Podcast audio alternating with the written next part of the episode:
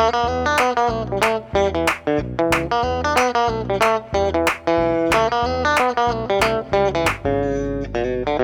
was recently reading a comment on one of the videos I had posted, and I noticed that there was a video about swales from Greg Judy.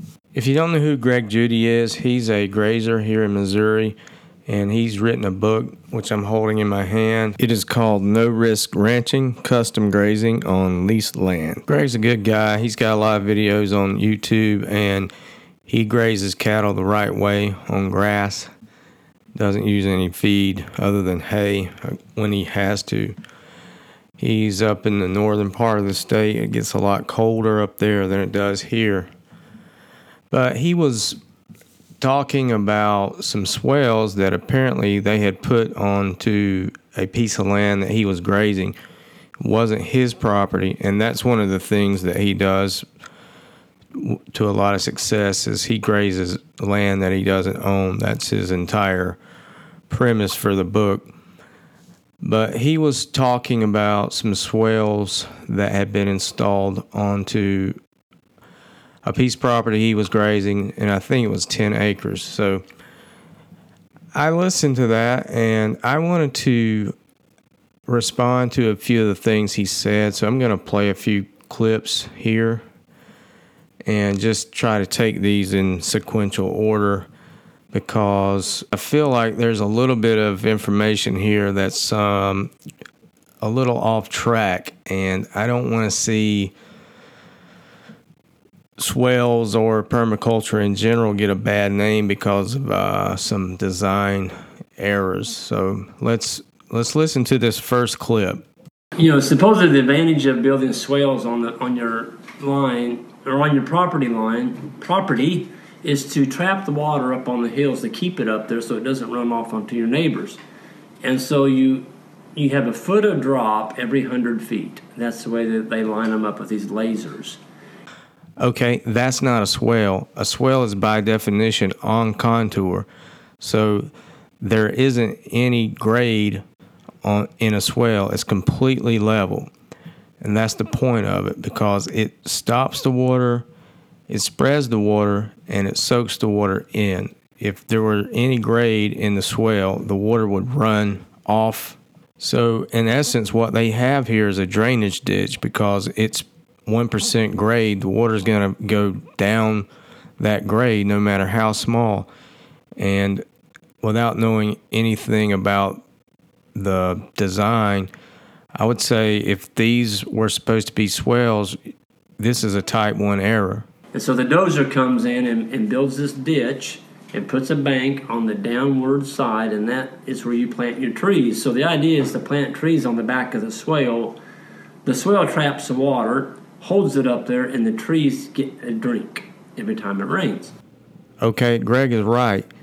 The purpose of swales is it is a tree growing system.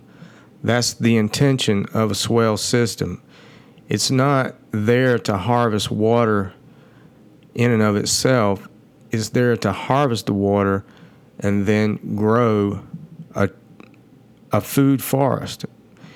It's to take land that's in pasture and turn it into a forest. That's the point of it. Well, what happens in our situation, we have 300 head of cattle and we're trying to graze around these swales. You can't let them in the swales because if you do, they'll just take them out. They just stomp them in. And so you've got to put all these little narrow fences to protect those swales. When you bring cattle in there, they get on that in between the swale strips, and you get a rainstorm, they absolutely trash it. I mean, you're talking feedlot. It looks like a Okay, we've got entirely two different goals happening here at the same time, and these things are mutually exclusive. You can't graze cattle in an area where you just put in swales to establish a food forest because your trees are going to be too small and the cattle will browse them. So I would say at a minimum for cattle, you'd have to have a, a food forest and establishment for at least three years, just depending on what kind of trees you put in there. And you may not ever bring cattle in there. So if if this is an area where you're going to graze, I don't know why they would have an inclination to establish a food forest because it's going out of pasture and that's the intention. So you can graze the laneways between the swales, obviously, while the food forest is in establishment. For us, for instance, um, I would probably after this this is the second year our trees may be big enough that we could bring some sheep in and graze the area between the swales but there's no way I would bring any cattle into that area and that is the reason why you have that area segregated and your grazing pasture you wouldn't put swales into your grazing pasture you may want to do a key line but it doesn't make any sense to put swales where you're going to graze because that's going out of pasture. It's going into a forest. And in the wintertime, you can't get around these swales because you can't get a pickup across them. So you can't feed hay on the swales. You can't get it down to the rest of your farm unless you build a bridge. And that was what we were told to do. Okay, now I'm really starting to believe there's type 1 errors happening here because if you don't leave a track to get any equipment or vehicles through, then you've really defeated the purpose because you've got to have access. So, like in our case, we left about 30 feet between the fence and the beginning of the swales, and through the middle I left space between the swales so that I could get a tractor through there or a truck or cows or whatever the case happened to be. But you've got to have a way to navigate through your system. You got to have a farm track, but that's predicated on the swales being completely on contour and level. Therefore, you can break the swale anywhere you want to because you're not going to have any issues with water running down on the grade and blowing out your ends. So if they had these uh, swales on a grade, then they wouldn't be able to put any tracks through. They'd have to be completely uh, continuous because they were going to be subject to blowouts on each end on the low side. And that's why you don't put swales on any grade at all because – they have to be completely level so that the water can run out on the each end, and that's the, your level seal. So the water is very, very passive. It sits, and when it overflows, it overflows out on the end in a very passive way, and it doesn't cause any kind of uh, erosion. If you want to go over a swale, you build a bridge. so how much? No, that's crazy. Um, I don't know who was telling him this, but you don't go over the swale, you go around it. That's why you leave a track. So, how much did it cost? Um, we had um, altogether, well, with the consulting services for the swale designer and the dozer, we ended up with seven thousand. On how many acres? On ten acres. Seven thousand dollars for ten acres. So I don't know how many linear feet of swale they installed. I know that for us, I ended up paying about 70 cents per linear foot. I had about a thousand feet of swale, and it cost me about $700. The area that we swaled is three acres, and we did about four swale coming downhill, about four sets of swales, and we had those built with a backhoe and so if I did the math on that, you know, we're, trying to trap the water, okay, and keep it up on the hill. You know how many big round bales I could have bought for seven thousand dollars? And unrolled those out on those hills and fed them to my livestock. You know how much organic matter I could have built. You know how much water I could have trapped and held up on there. For every one percent increase, for every one percent increase in organic matter that you build in your soil, you hold twenty-five thousand gallons of water per acre. Okay, I'm sure Greg has his numbers right when it comes to grass because that he knows that well. And the savanna is the third best. A savanna with ruminants is the third best way to build soil. The first being shallow lakes and ponds, the second being forests, and the third being your savannas. Here in the Midwest, that prairie Savannah system was built by the bison herds that traveled back and forth. And those lands that became the breadbasket of the United States, which is places like Nebraska, Kansas, parts of Missouri, and other states. So that when the settlers arrived, the topsoil was so deep that they could grow practically anything. And within just a few years, they turned it into a dust bowl. And the reason why it did turn into a dust bowl was because of plowing. So after the dust bowl happened, the government created the soil conservation program, and that's where swales were actually devised. And the Army Corps of Engineers started building a lot of swales. I have an encyclopedia from the 40s, and it shows a picture in the back of swales being built back in the 30s. And so it's pretty interesting that the principle of swales were actually begun by the U.S. Corps of Engineers. So a lot of people may not realize that, but Mollison mentions it in one of his um, online PDCs, and he says the Americans forgot about it, but we are bringing it back. Something to that effect. And what's happening on those swales now? The swales haven't even vegetated over.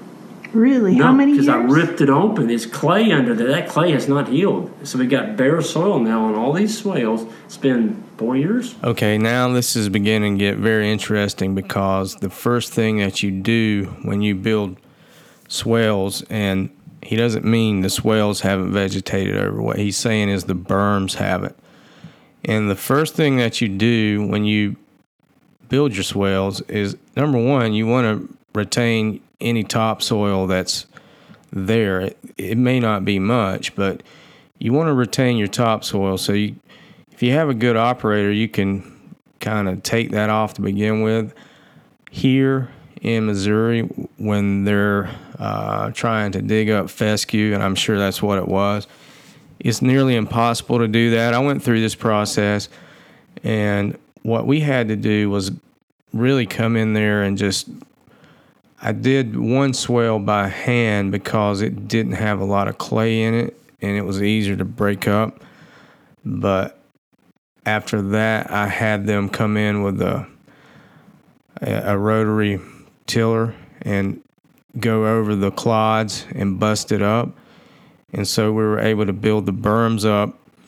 And as soon as you get the berms built up with that either busted up clods of grass or if you happen to have the topsoil where where you're at, the first thing you do is come in there and you overseed your berms. That's the first thing you want to do is get some vegetation growing on those berms. So we overseeded with a mix of yarrow, sage, echinacea, and bee balm. And actually, the echinacea was a, I think, a seven, uh, a seven variety mixture of coneflower. I thought it was all echinacea, but it turned out to be a a seven variety mixture. And you can practically use any kind of ground cover that works for your region. It really doesn't make any difference. We selected what we selected because of its resistance to deer, and also most of that stuff's medicinal. And if they didn't seed these berms right away and let them sit out there and cook and bake in the sun, then it's going to be harder than terracotta out there, and there's nothing's going to be able to get any purchase. So I'd say another type one error right there. I just don't know what's going on with this setup or who did this because it's just not what you would do in a typical swale system trying to establish a, a, tree system because he did say in the beginning that they were intending to grow trees. So I don't I don't follow here. And cedars. And some of the swales have washed out because you get this flow of water now going down them, and if you don't get that swale up just right, it'll bust through the dam. Now you got a dang ravine washing down through your farm. Exactly. That's the reason why swales are always on contour, not graded, because of exactly what he just said. And I've spoken to that prior to this, but yeah, that's that's not a swale. Um, okay. So I, you know, I'm going to sit here. I'm not impressed with swales on our operation. Now, on some people's operation, it may work, but just be careful. And this is the reason I wanted to do this podcast because swales are going to get a bad name. And the fact of the matter is, is that this wasn't even a swale system at all. It was a graded ditch. Swales aren't meant for a grazing scenario. They're meant to grow trees. They're meant to grow forest. They're meant to take pasture out of pasture and turn it into a forest. So the entire premise that this was a swale system that failed and functioned, that's not the case. This, these were never swales. And I just want to impress that point as vigorously as possible because a lot of people follow Greg Judy, and rightly so. I just think whoever put this notion out that they should swale an area and and graze 300 cattle on it is that was a, a complete error. That this is a design error. So I'm not faulting Greg in this instance. I'm faulting whoever came up with this uh, idea that they should swale a grazing pasture.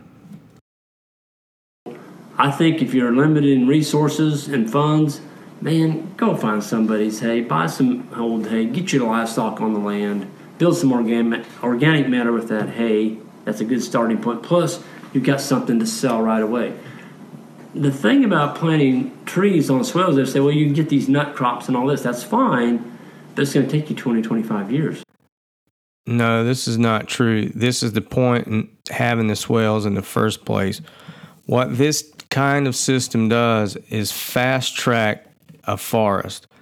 A forest grows on a fallen forest. So, what that means is when limbs, leaves, trees themselves fall, they fall on the ground. And because a forest is a fungal kind of a system versus a grass system, which is a bacterial dominated system, the fungal element in the soil is the teeth of the soil. The mushrooms are the teeth of the soil. They break down the wood, they rot and decay the wood in a fast process that builds soil the second fastest of any kind of system, the first being shallow lakes and ponds. The third is savannas or prairie systems with ruminants. But nothing builds soil faster than a forest does. And it's the fungal environment that we're trying to encourage when we're setting up our food forest. So we've got multi varieties in the system, not just a single monocrop nut bearing species or fruit bearing species, but we also have sacrificial trees in there that we're going to use to chop and drop, put that nitrogen fixing material onto the ground around the trees and accelerate that fungal environment and we're going to do this and we're going to stack in function. We're going to stack in time.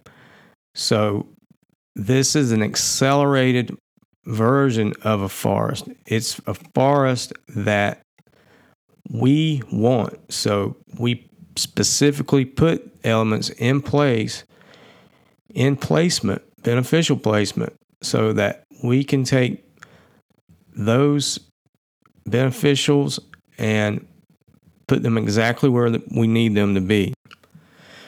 When we use beneficial elements placed in beneficial locations, this allows us to stack in time. Really, it means to accelerate the process. And the way Geoff Lawton surmises it is this time stacking the event to speed up succession to facilitate a forest that you want. How are you going to make your land payment if you can't graze through those swales without tearing your farm to pieces? If you're in the grazing business, so I'm, I guess I'm throwing a red flag up to people that have fairly large herds of cattle. Be careful when you go in and swale your farm. these cattle have a hard time negotiating through those swales with all these wires in place. He's completely right. Uh, I have no idea why on earth you would want to swale your grazing pasture. Most people who want a food forest segregate a portion of their property and make that designated as a food forest. And if there's a grazing, that can take place somewhere else. Um, the primary reason that you'd want to swale something and create a food forest is for food security. This isn't 100% the case, but I would say that most people who are out there trying to create a food forest aren't out there doing it for monetary gain, it's for food security. And if you were going to try to incorporate a, a, tree system onto your grazing pasture, there's great examples out there of this that's called silvopasture. It's a wreck. It's just a wreck. And I can't afford to build a bridge from one swale to the next. I'm not going to do that. That's ridiculous. That's just putting more cost into our our bugaboo that we've already you know find ourselves in. So I'm going to hire a dozer to come in in the next year because the landowner's not happy. He is really upset because now he can't access his land because these these swales are all over. He can't get over them with his golf cart. He barely get over them with a four wheeler.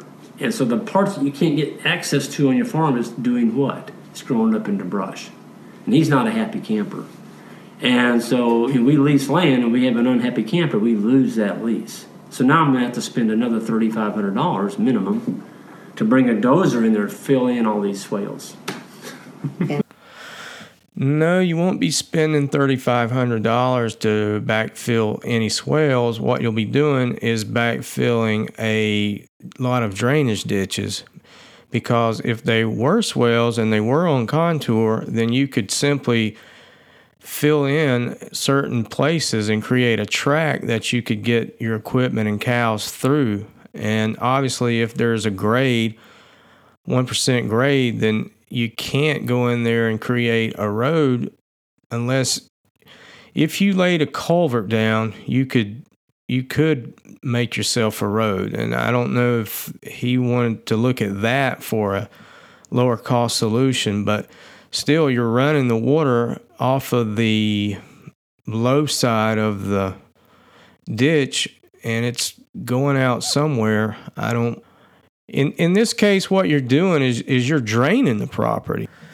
Yeah, this just sounds like a complete type 1 disaster to me. I, I, I feel for Greg or the property owner because this this wasn't this wasn't thought out and I hope this wasn't a permaculture designer because it breaks one of our main tenets, which is prolonged and thoughtful observation rather than protracted and thoughtless labor. And I mean to literally dig a ditch and then backfill it for $10,000. Talk about a waste of money, time, and effort. I wish I knew more about what happened with the design process of this episode because what ends up happening a lot of times is people get they get the permaculture bug and then pretty soon they want to go out there and make hugel mounds and dig swales and just throw everything at the wall but it's based on what you're trying to accomplish. You need to have a clearly defined goal first, and then that'll dictate the type of methods and techniques that you'll need to use to accomplish that goal. And in this case, if your goal is to graze cattle, the last thing you want to do is put a whole lot of trees and ditches in your grazing pasture. And in this case, the implementation wasn't done properly, and now and I don't know if this was a permaculture designer or not. It may not have anything to do with permaculture at all, but just from what he said about growing trees, I have suspicion that it is. And now that is going to be a black eye on permaculture or swales specifically because the implementation wasn't correctly done. And a person like Greg Judy carries a lot of authority, and he's calling it a red flag and that swales don't work. And that's the reason I wanted to bring attention to this because, you know, if it's labeled as a swale system, but it's actually something else, it's it's detrimental to the that technology.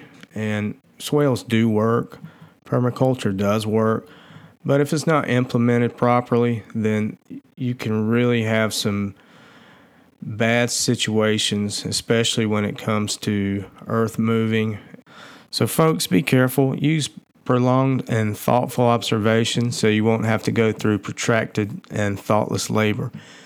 And thanks for listening to Perimeter Cast. Catch you next time.